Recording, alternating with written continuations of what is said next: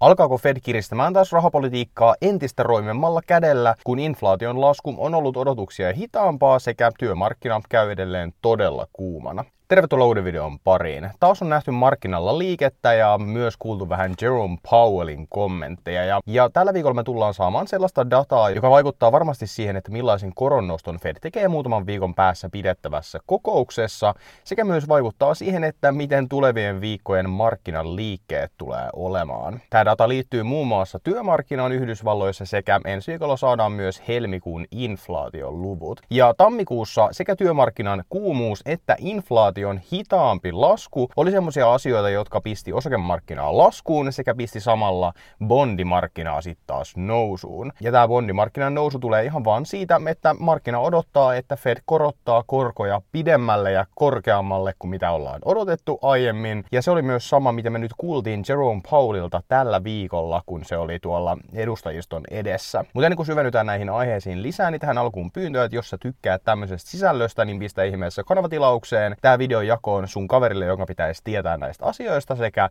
tykkäysnappi pohjaan. Ja jos sä haluat tukea tätä kanavaa, niin descriptionista löytyy yhteistyölinkkejä, missä on muun muassa ilmainen osake, joka voi olla jopa sadan euron arvoinen. Mutta tosiaan, nyt tämän viikon perjantaina saadaan Yhdysvalloista työmarkkinadata. Ja tämä työmarkkinadata kertoo meille, että paljonko uusia työpaikkoja luotiin helmikuussa, tai mahdollisesti, että kuinka paljon työpaikkojen määrä väheni helmikuussa. Tällä hetkellä konsensusodotus on muistaakseni noin 200 000 kasvua tuossa lukemassa, ja samaan aikaan odotetaan, että työttömyysprosentti pysyy samassa kuin tammikuussa. Niin kuin sanoin, niin tammikuussa tämä lukema oli sellainen, mikä tuli tosi kuumana ja niin kuin yllättävänkin kuumana analyytikoiden odotuksiin, ja tähän itse asiassa liittyy yksi kiinnostava asia, mikä on ehkä semmoinen, mitä kauhean moni ei näissä tämmöisissä lukemissa ihan hirveästi mieti. Eli siis kun tammikuussa nyt saatiin työmarkkinaluku Jenkeissä, ja siinä se iso homma oli nyt se, että työllisten määrä oli siis kasvussa, vi- noin 500 000 ihmistä oli enemmän työmarkkinalla kuin mitä oli aiemmassa kuukaudessa. Mutta sitten jos katsotaan oikeasti niin kuin absoluuttista dataa, niin oikeasti työllisten määrä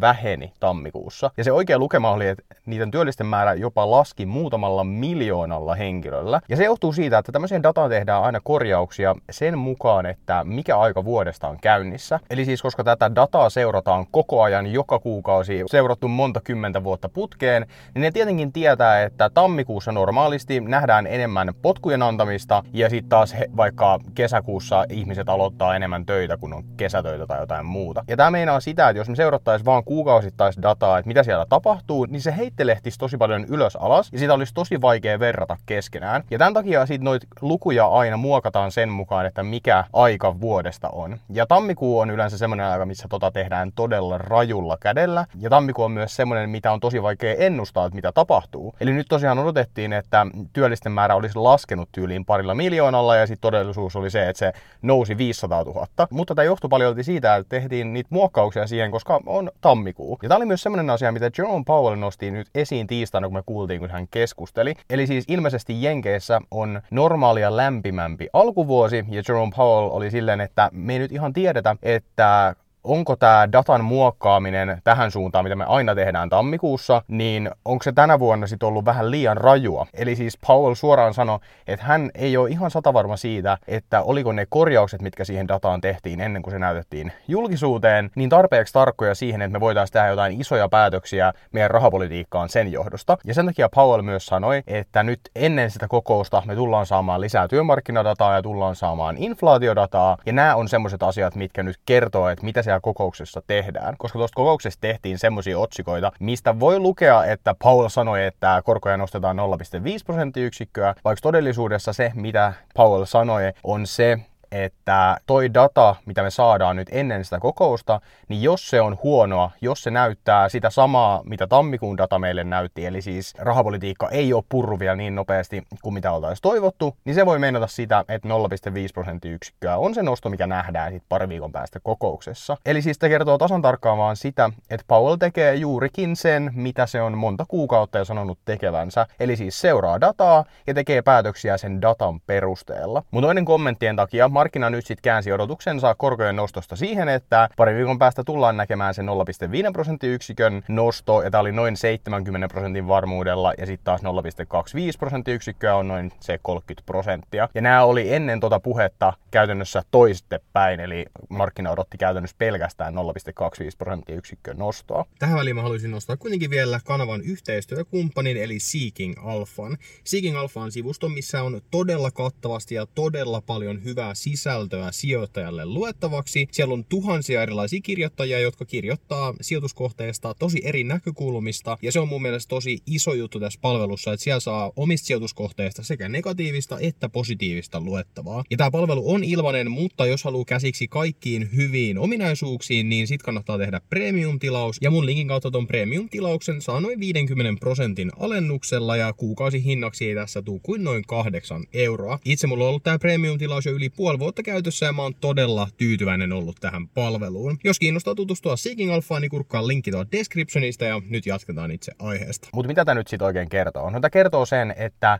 toi data, mitä me saadaan ennen tota Paulin pitämää kokousta, niin on todella tärkeää. Eli siellä nyt sitten toivotaan, että työmarkkina ei olisi kuuma ja se tammikuu olisi ollut noin kuuma vaan sen takia, siinä tehdään sitä vuoden ajan tota, sopeuttamista, jonka lisäksi toivotaan, että myös se inflaatio olisi jatkanut nyt laskuaan ripeämpänä kuin mitä se teki tammikuussa verrattuna joulukuuhun. Ja nyt kun markkina niin vahvasti jo odottaa sitä 0,5 prosenttiyksikön nostoa, niin jos tämä data, mitä me nyt saadaan, niin ei olekaan niin huonoa kuin mitä me odotetaan, niin tämä voi ehdottomasti sitten näkyä semmoisena positiivisena merkkinä markkinalle. Ja jos te olette seurannut esimerkiksi Nordnetin Traders Clubia, niin tiedätte, että ainakin Jukka Lepikkö on erittäin härkämäinen tällä hetkellä markkinan tilanteesta, kun muun muassa Jenkkien isot indeksit on 200 päivän keskiarvon yläpuolella ja on pysynyt siellä yläpuolella jo noin kuukauden päivät, mitä ei tapahdu ennen kuin vasta siinä kohtaa, kun karhun markkina on jo takanapäin ja pohja olisi jo nähty. Mutta vaikka toi data yllättäisikin sit just niin negatiivisesti kuin mitä tällä hetkellä odotetaan, niin se ei välttämättä tule näkymään markkinoilla mitenkään isompana korjauksena, koska tällä hetkellä markkina odottaa jo sitä ja markkinalla on nähty jo laskua, vaikka viime viikolla me nähtiin rajoa nousua sitten taas, niin markkina on jo laskenut sitä sisään, että korkoja tullaan mahdollisesti nostamaan enemmän ja korot tulee olemaan korkeammalla pitkään. Ja sijoittajat jo siis odottelee sitä hetkeä, kun jossain kohtaa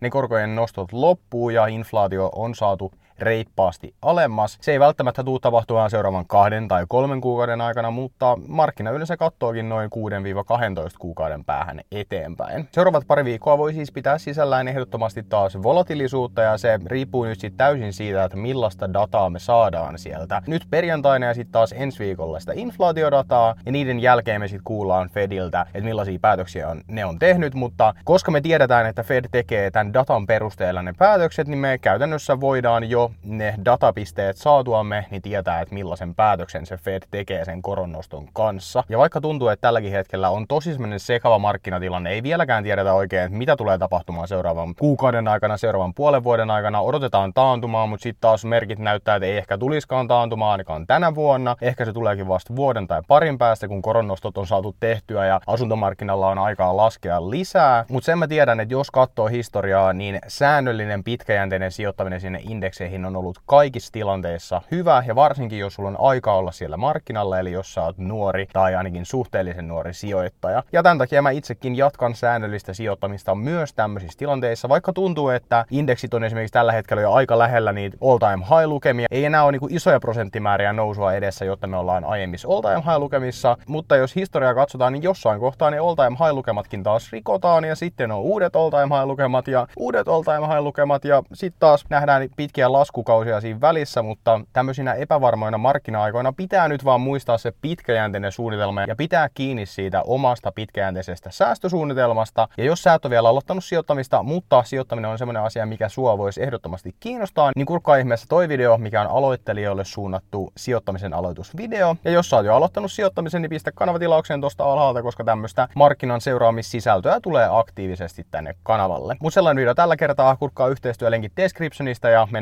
nähdään ensi videossa tyypit.